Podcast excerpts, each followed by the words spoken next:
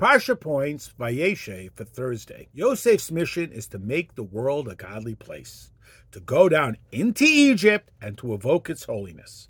The first step in doing that is to make himself beautiful. When your character is improved, it attracts people who are driven by the desire to be connected with Hashem. That's what caught Potiphar's wife's attention. Really? Really? Check Rashi. She was driven by the desire to be connected with the beauty of Hashem. Make yourself virtuous, and others will be attracted to the godliness that it reflects.